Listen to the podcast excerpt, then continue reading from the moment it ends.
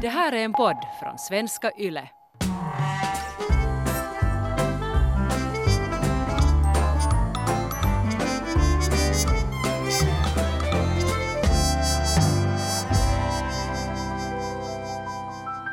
Ju äldre jag blir, desto mindre vill jag tala om hur jag mår, både fysiskt och psykiskt.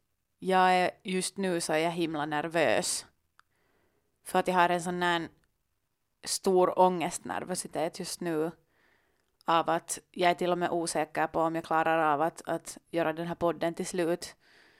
Bara den här inbandningen och den här dagen. Just nu så det enda som känns som skulle få den här ångestnervositeten och lätta skulle vara att kolla min anime-serie. Du lyssnar på min galna mamma, by the way. Jag är Vivi. Och jag är den galna mamman. Och jag är Heidi. Och jag märker att jag får tårar i ögonen. Och du har också tårar i ögonen nu. Och det är ingen hemlighet att du har mått jättedåligt på grund av coronan. Och det är ingen hemlighet heller att vi har psykisk ohälsa i vår familj. Och att jag har varit jättesjuk. Varför mår du så dåligt nu? Jag vet inte, alltså, för på riktigt vet jag inte att skulle jag också må så här, fast det inte skulle vara coronan, för jag känner att det är ändå ganska mycket som bubblar över. Nej, men just det här att jag har talat om att jag tycker att skolan är jobbig. Jag tycker att livet kan vara ganska jobbigt och det här med att inte ha framtidsplaner. Nu så har jag kanske nått. Kanske inte snott utan sjunkit. Sjunkit lite till botten. Jag vet inte nu att är det här att jag har fått enough just med allt som pågår. Just bara mitt liv plus coronan. Eller är det just att coronan har fått mig att inse saker som gör mig ledsen. Jag vet inte, det här är lite kycklingägget. No, men nu är det ju på det viset med... Nej, hönanägget! No. Men psykisk hälsa funkar ju på det viset att inte, liksom, det finns inte, man kan inte skylla på en orsak att det är på grund av det här. Du är diagnostiserad med OCD och du har ju faktiskt äntligen fått en plats i en terapigrupp. Det är ju en bra sak.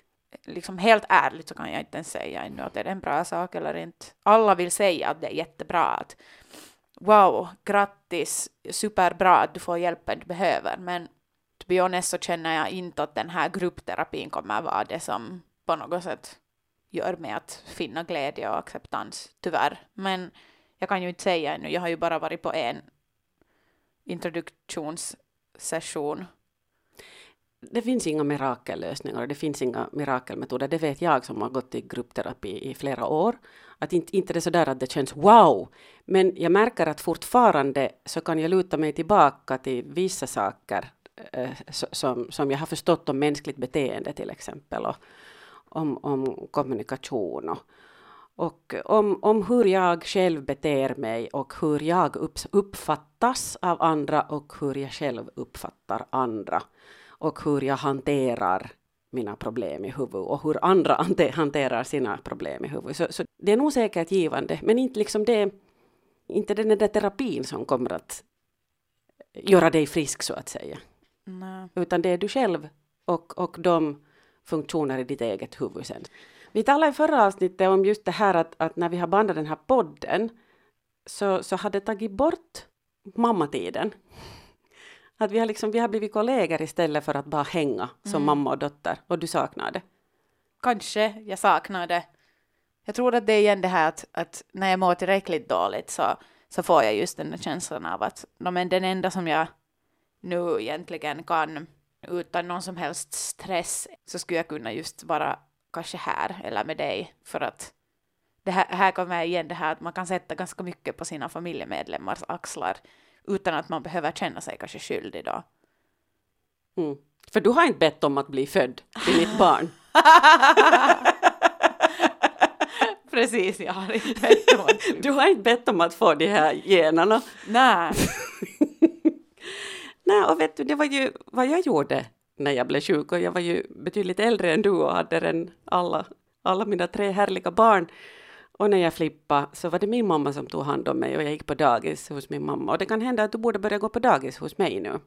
Ja, mera bara mamma-dotterhäng. Hur ser dina dagar ut nu för tiden?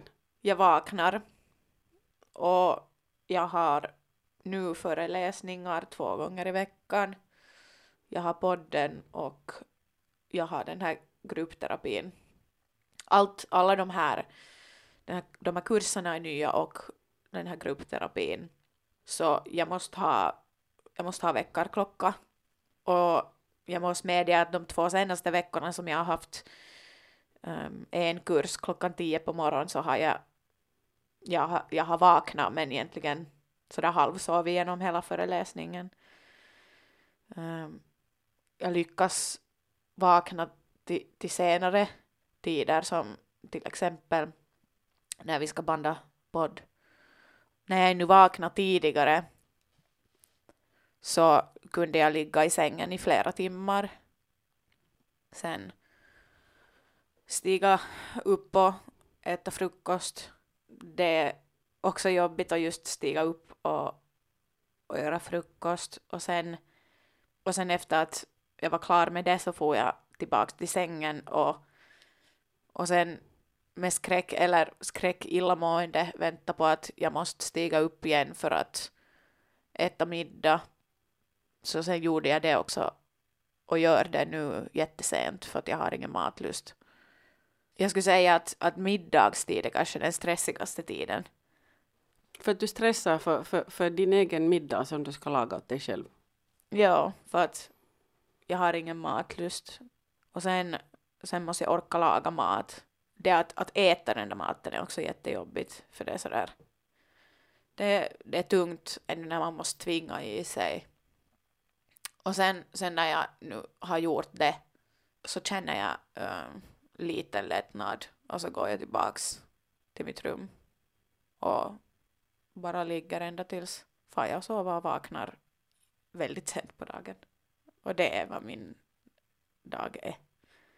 Nu är det ju den här coronapandemin som har förorsakat den här osunda cirkeln hos dig. Att nu du skulle stiga upp och gå till skolan om inte allt skulle vara stängt. Så att det är ju inte så där att... Känner du dig misslyckad för att det är på det här viset i ditt liv? Absolut. Men det är ju inte ditt fel att det är på det här viset. Nej, men de mönstren som jag automatiskt alltid börjar följa när det blir lite svårare tider är jättedestruktiva. Jag har inte bättre verktyg och det är nog bara sånt som man kan få av just riktig terapi. Mm. Jag är säker på att det kommer att bli bättre. Men jag tror att det liksom är viktigt att det blir klart att det är fan anamma inte lätt och du är inte den enda som har det så här pissigt nu. Det är jättemånga unga som känner exakt så här som du känner dig just nu i den här tillvaron. Det är inte för att unga bara är slappa eller för att unga bara är nonchalanta utan det är helt enkelt för att de mår dåligt. Mm. Men idag skulle vi ju faktiskt tala om vilka traditioner vi har haft angående sjukdom i familjen. Hur kommer du ihåg din barndoms sjukdomar när du stannade hemma och var sjuk? Jag har alltid haft en sån där perushälsa som så här fysiskt. Ja. Att jag inte den som jag fick inte feber, jag fick inte inflammationer, jag fick inte influensor. Men det var ju det här när jag hade konstanta urinvägs. Ja, det var det. Att på det sättet var jag ju sjuklig för att jag hela tiden hade problem med antingen urinvägarna eller njurarna. Mm. Kommer du ihåg hur det var när du blev intagen på sjukhus? Jag tror att jag var för ung för att på något sätt förstå vad som var speciellt i den situationen. Jag har alltid tyckt om sjukhus. Ja, det var det som var så konstigt för jag har alltid varit livrädd för sjukhus. Alltså, jag tycker ännu också om sjukhus. Jag tycker om den där doften och sterila känslan som alla andra tycks hata. Ja, för det är ju det värsta med sjukhus. Och det kändes hemskt att lämna dig där. Och du var hur modig som helst. Du var så här glad att ja. Och du älskar att vara där. Du älskar sjukhusklonerna. Och du älskar lekrummet. Nej, men det är ju det att jag är ju ändå... Jag har varit så bläst med att vara på jättekivoga barnsjukhus. För det skulle ha varit annat om jag inte skulle ha varit inlagd på ett barnsjukhus. Mm. Jag hade det kul. Jag minns en negativ sak var när jag spydde upp all min penicillin som jag fick. Men det var nu helt sidospår. Men annars så... Ja, och sen minns jag att ni kom och hälsade på mig. Du var ju inte så hemskt många dagar där faktiskt. Men, ni kom med en Barbie-docka. Ja. Mm. Du fick presenter. Ja. Och det var också... blev bara glad. Alltså jag... Och det här var den här första visiten väl som jag fick den här Barbie-dockan. Ja. För jag var ju sen en gång till. Ja, ja du var ju 2 gånger. Och den gången minns jag inte alls bra. Jag fick ju för senare veta att det var just för att det var samma problem, alltså njurinflammation. Jag visste inte att det var därför jag var inlagd båda gångerna ända tills jag blev äldre. Aha. Men jag minns att då delade jag också rum med en annan sjuk flicka. Men jag minns att hon var jättesjuk. Mm, hon hade fått transplantation.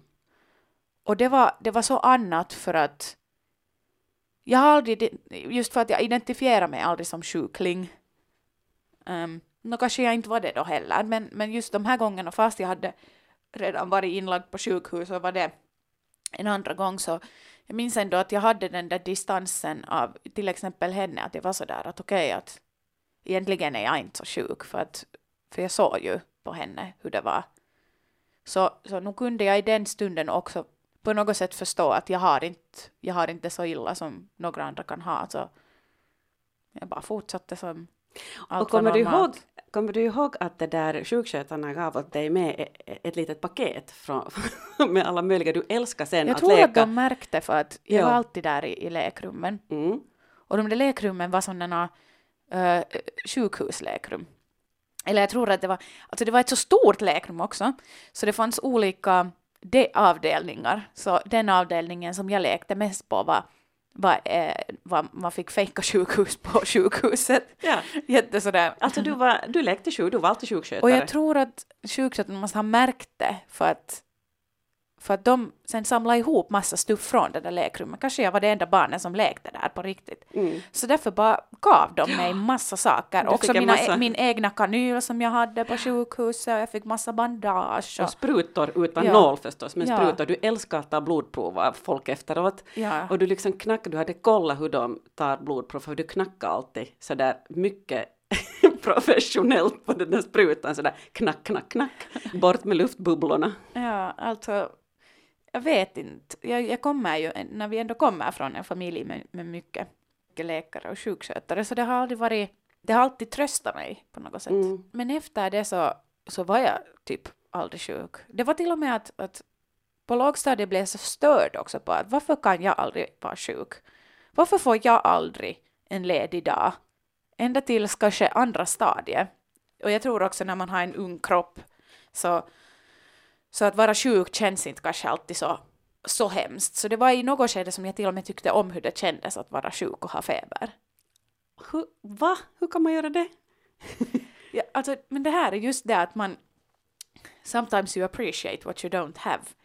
Så det var bara en sån här konstig grej att jag kunde tycka att det var ganska mysigt att vara hemma i feber och ta det lugnt.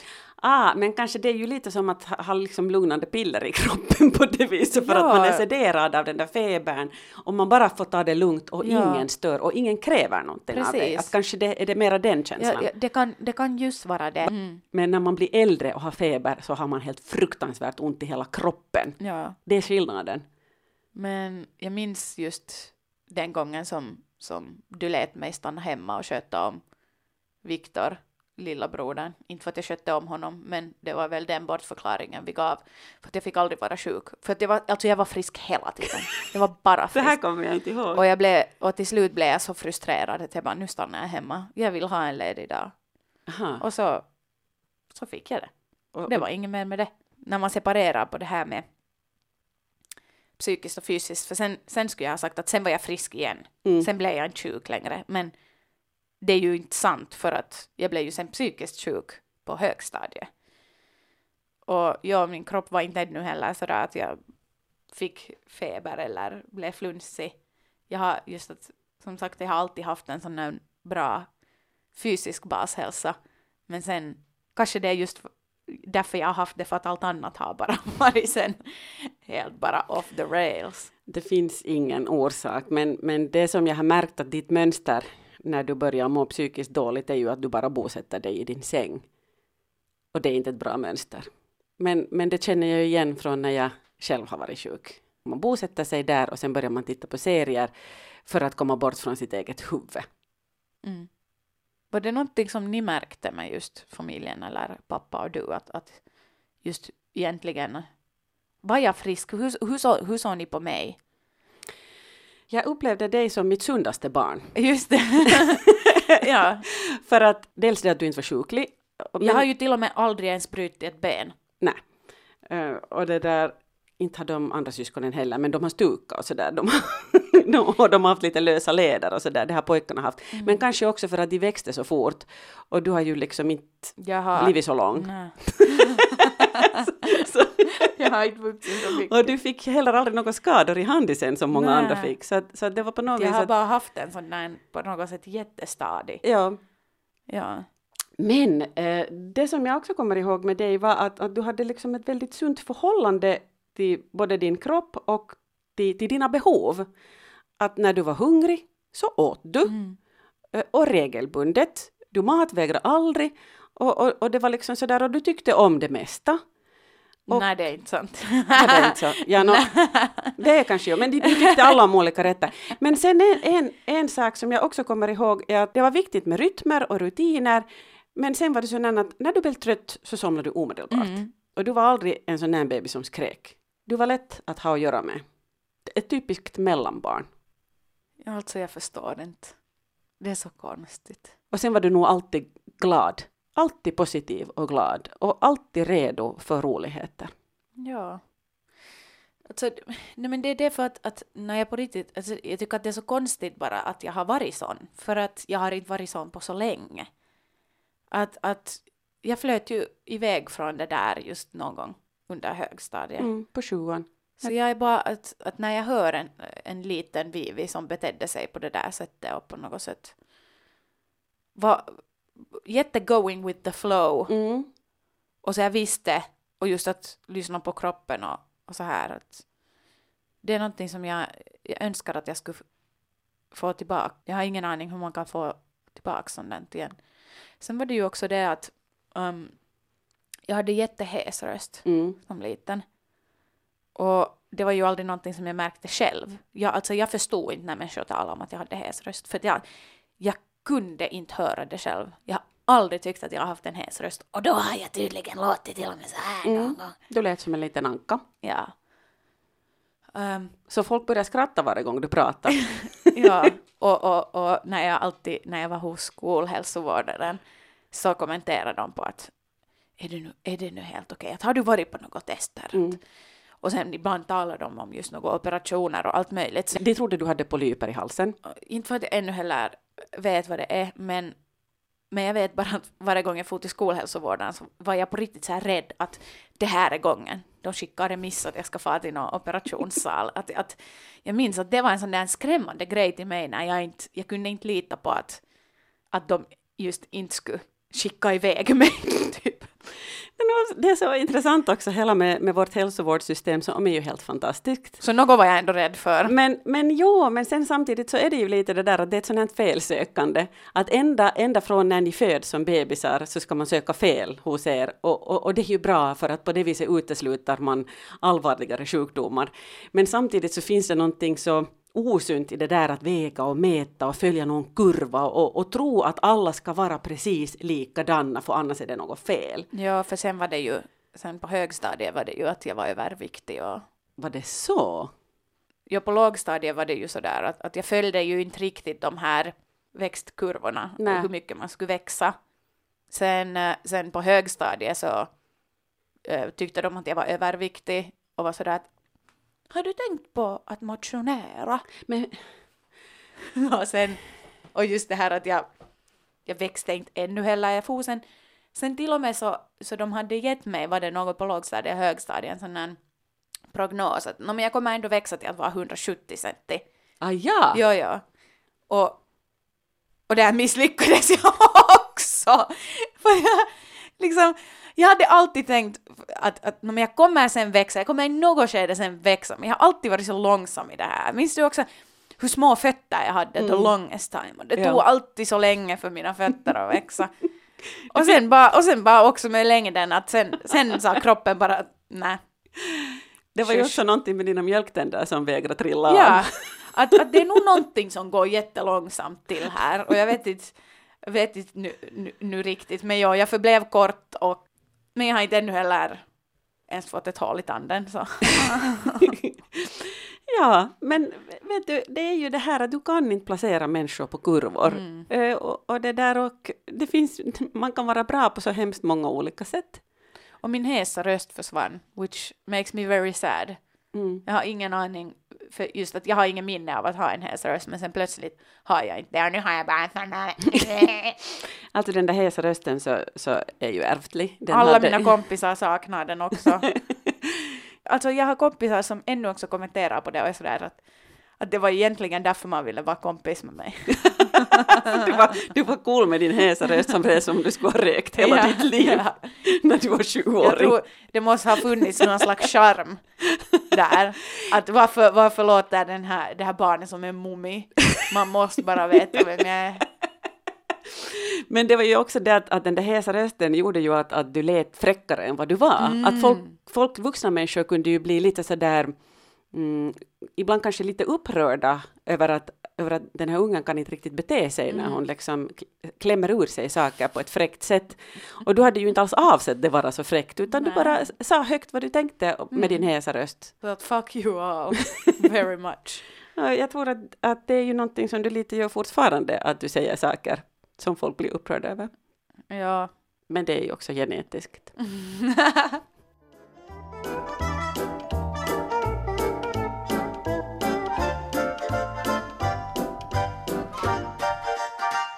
Hur var det när du var liten då?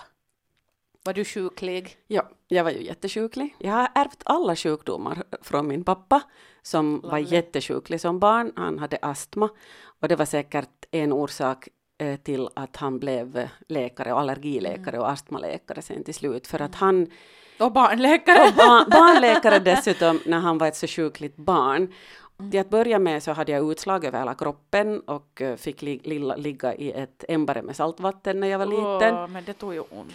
Och sen så hade jag astmaattacker och det där. Och Fanns det ens astmamedicin? Jo, men det var ju inte alls lika bra på den tiden. Och inte allergimediciner heller. Så alla mina vårar var fruktansvärda. För att de antihistamin som fanns så gjorde mig jättetrött. Så liksom jag sov igenom våren. Och det var ju alltid på våren som det där man skulle springa Cooper-test i skolan. Och då fick jag alltid astmaanfall. Och det där... Trodde lärarna på dig? Nej. Utan jag var också lite, kanske, inte överviktig, men jag var kanske också lite sådär rund. Yeah. Så liksom, jumpalärare på den tiden tenderar att tycka att man är rund och lat. Yeah. Och astmaanfallet kommer bara för att man har så dålig kondis. Ja, precis. Så här, sen hade jag förstås öroninflammationer hela tiden och... Så det var mycket. Så det var inte alls lätt att vara jag. och sen när vi var små, när vi var bebisar så fanns det ingen MPR-vaccin. Så vi hade ju mässling och påsjuka och alla de här liksom som barn nu för tiden blir vaccinerade mot. Hur såg ni ut med påsjuka? Sådär att liksom att halsen sväller och... Var ni alla sen helt sådär mutanter där hemma? Vi hade alla de här sjukdomarna alltid samtidigt. Och sen hade vi också mässling samtidigt och vattkoppor samtidigt och allt det här. Och eftersom mina båda föräldrar, så de tyckte att det här var så himla intressant. Och nu kommer jag inte ihåg om det var liksom mässlingen eller vattkopporna som vi hade så fruktansvärt mycket koppor. Att de ville fotografera oss. Jag tyckte att det var liksom väldigt kränkande att bli fotograferad naken när det förklarades att vi ska visa de här bilderna sen i undervisningssyfte. Och jag var bara så att när satan heller visar ni mig nakupelle med koppor åt någon grupp. Så de här bilderna av mig så skriker jag bara och gråter. Men det finns fortfarande... Det där är jättekonstigt för det där är ändå sånt som du skulle ha satt oss igenom när vi var små. Det är jättekonstigt. Det är säkert för att jag är utsatt för sånt. Du har nog varit en jättehämndlysten förälder. Du har nog satt... Att du har nog gjort helt prick samma saker till oss som dina föräldrar gjorde till er. Och varit helt att, nej men det här är inget och skäms över. Är det därför du har blivit sjuk i huvudet, Magne? 100%. Förlåt. Förlåt för allt vad jag har gjort. Jag har försökt mitt bästa. Nu är jag tillbaka till påsjukan då. Men jag kommer ihåg att vi hade vissa rutiner för hur det var när man var sjuk. Till exempel så fick man alltid sjukpresenter. Men det här är jätteintressant, för det kommer säkert när de jobbar inom hälsovården. Du talar ju också ofta om hur pihig dina föräldrar var. Mm. Att ni fick inget extra och allting skulle sparas på och no special treatment. Men sen genast när ni var sjuka så fick ni presenter. Ja, för att på något vis, för något? Jag vet inte. Jag borde någon gång tala om det också någon gång. Vem får presenter när de är sjuka? Kanske, jag vet inte. Och jag vet inte liksom varifrån den traditionen kom. Och kanske det just säkert är någonting när pappa var barnläkare och skötte barn. Att på något vis liksom att barnen ska vara rädda för att vara sjuka. Kanske de pojmer lite från de där sjuka barnen på sjukhuset. Leksaker och bara, you don't need this anymore. Nej. Så för mig liksom var det så där att det var liksom, det var inte skrämmande att vara sjuk. Det kunde ju vara lite mysigt, för det ordnades mysigt för oss. Och våra föräldrar läste in kassetter med sagor. Mm. Och så lyssnade vi på de här sagorna. Och så det där bullades det upp så att man blev serverad i sängen. Ja, men så egentligen du har haft det bäst när du har varit sjuk hemma. Jo, men nu när jag berättar allt det här så tycker jag blir lite förvånad när du inte är helt så att ja men så där gjorde du med oss också. För visst var det, nu var det väl lite det här jag försökte med er också. Men det är kanske för att vi var också färdigt så bortskämda. Så jag har inte någon sådär specialminnen över att du skulle ha varit något sådär extra caring. Men klart att du var det, och jag tror att det var att vi tog det mer kanske för givet, att vi fattade inte på samma sätt, men ja, när vi var sjuka så du skötte sen om allting, och då behövde vi just inte ha dåligt samvete över att vårt rum var smutsigt eller vi inte fyllde diskmaskinen. Men det gjorde ni nog annars heller inte. Nej, men då fick man en free card. Men sen en annan sak som jag kommer ihåg från min egen barndom, att tröskeln för att få stanna hemma var låg. Att mina föräldrar tyckte att om man känner sig krasslig så stannar man hemma. Det var inte så där att det krävdes att man ska ha feber och allt möjligt sånt. Och jag kommer ihåg att i gymnasiet så hade jag perioder då jag bara helt enkelt inte hade lust att gå i skolan. Men jag var så pass bra i skolan att det störde inte. Och på den tiden så var det inte närvaroplikt. Mm. Utan det räckte med att jag skrev tentorna. Och sen var det bra. Och de där perioderna då jag sen var hemma. För att jag vet, det var säkert, jag tror att det var någon form av panikångest light jag hade. Mm. Att jag hade obehag för att gå dit i den där byggnaden. Mm. Och jag fick stanna hemma. Bara jag levererade så att säga. Jag har jättehöga krav på mig själv. Så för mig är tröskeln jättehög att vara sjuk. Jag har till och med själv blivit hemskickad före jag har erkänt till mig själv att jag är sjuk. För att ännu kanske, för det har varit så mycket så här fejkande av att vara sjuk i vår familj. Men också just det här att när jag var så frisk som barn sen efter alla njurinflammationer så jag på något sätt kanske hade gett mig själv den på något sätt imagen att egentligen så blir jag inte sjuk enkelt eller typ alls. Så sen när jag kunde känna mig flunsig så var det inte någonsin tillräckligt. Alltså en flunsig filis hit och dit är ju ingenting om man inte har så här feber. Jag har typ aldrig själv sjukskrivit mig eller stanna hemma för att jag känner mig lite flunsig, utan det måste alltid vara jätte så där tydligt på något sätt och hårt och någonting som kanske just coronan kommer att ändra på, att det kommer att bli en mycket lägre tröskel. Jag tänkte exakt på det samma när du sa det. Ja, för att inte det... För nu handlar det inte bara om dig själv och dina symptom. Nej, precis. För och det är därför jag har blivit skickad. Till mig har man måste säga sådär att vi vill inte ha dig här. Det handlar inte om... Men för skolan är så annorlunda. Skolan är ju sådär att nej, men du bara måste komma. Mm. Så sen när man plötsligt slängs in i arbetslivet och man har ännu den där du måste komma. Mm. Eller att just att fight through alltså it. Den här närvaroplikten så att säga. Så jag har inte ännu heller blivit van med det. När man vet hur mycket man kan missa. Alla arbetsplatser så det betyder inte att man missar massa när man är sjuk. Jag har så svårt att erkänna till mig själv att du måste stanna hemma. För jag ser allting som ett väldigt litet problem jämfört med kanske då konsekvenserna. Men är det så där att du tycker att du är så oersättlig i den uppgift som du har just för den stunden? Det handlar inte om det. Och det handlar inte om det att du stressar just, över att du... Jag vill inte försvåra kanske då någons position heller. Mm. No, men i sådana situationer, jag har nog varit i situationer där till exempel jag har dragit en radiosändning till exempel med 39 graders feber och angina som liksom bara har börjat just före sändningen, och då är det jättesvårt att ersätta programledaren och då när jag jobbar på teater som skådis, jag har stått på scen med hjärnskakning efter att ha blivit påkörd av en bil. Där är det ju sådana stunder att det, liksom, det ska mycket till för att avboka en hel föreställning.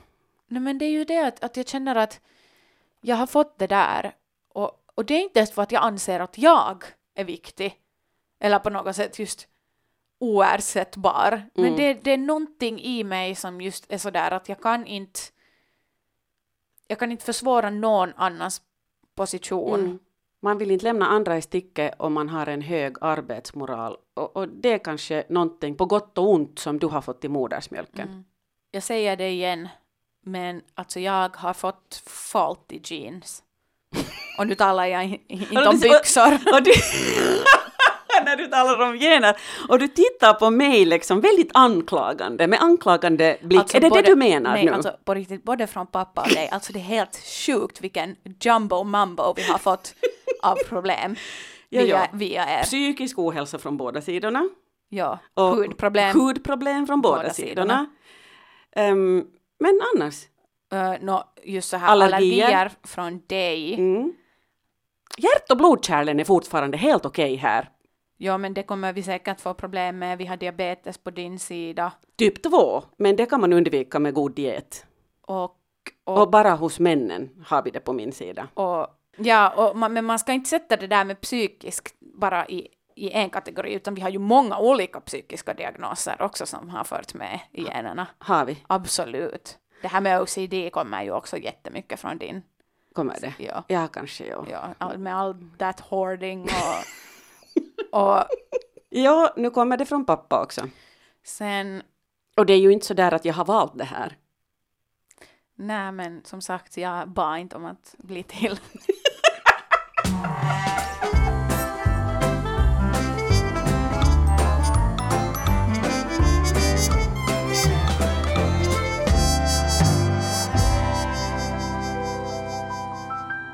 Det här är en podd från Svenska Yle.